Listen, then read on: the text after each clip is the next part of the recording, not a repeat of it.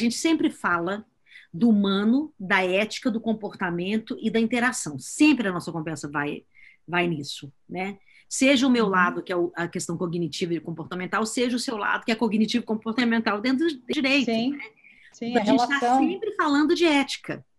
Uhum. E um dos princípios básicos do biohacking é a ética. Minimamente, né? Se a gente quer realmente otimizar o nosso corpo físico, a gente tem que ser ético. E eu não estou dizendo que o transhumanismo ou qualquer outra coisa que pegue mais pesado em termos de transmutação seja antiético. Mas a base do biohacking é a ética. Não fazer mal a si mesmo e não fazer mal ao outro.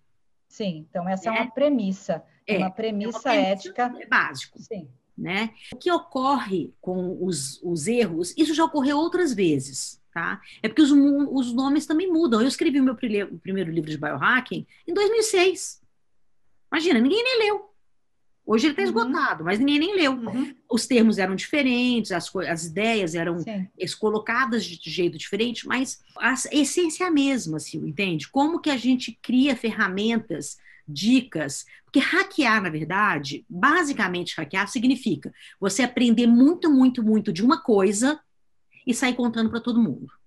Uhum. Você escolher um tema, estudar aquilo mais que todo mundo. É um doutorado, entende? Uhum. Sim. Então, o hacker, ele é um doutor naquilo que ele escolheu estudar. Uhum. E o hacker tem a ver com dados. Então, quando a gente junta biohacking, quais os meus dados que eu vou hackear e vou otimizar. O biohacker, ele não pode falar assim, eu queria ter uma vida melhor. Isso não tem dados. O que é vida melhor? De 1 a 10? Quanto? Meu trabalho é supernumérico. Supernumérico, mapeado e resultados e a gente medidos. Em números. Por quê? A base do biohacking é, se eu conheço um número que não está bom, e eu escolho aquele número para otimizar, eu tenho que fazer ele melhorar. Como que eu vou fazer ele melhorar? Então, é complexo, porque a gente constrói tudo isso num sistema complexo, mas a gente sabe qual é o comportamento básico do material que a gente usa, entende?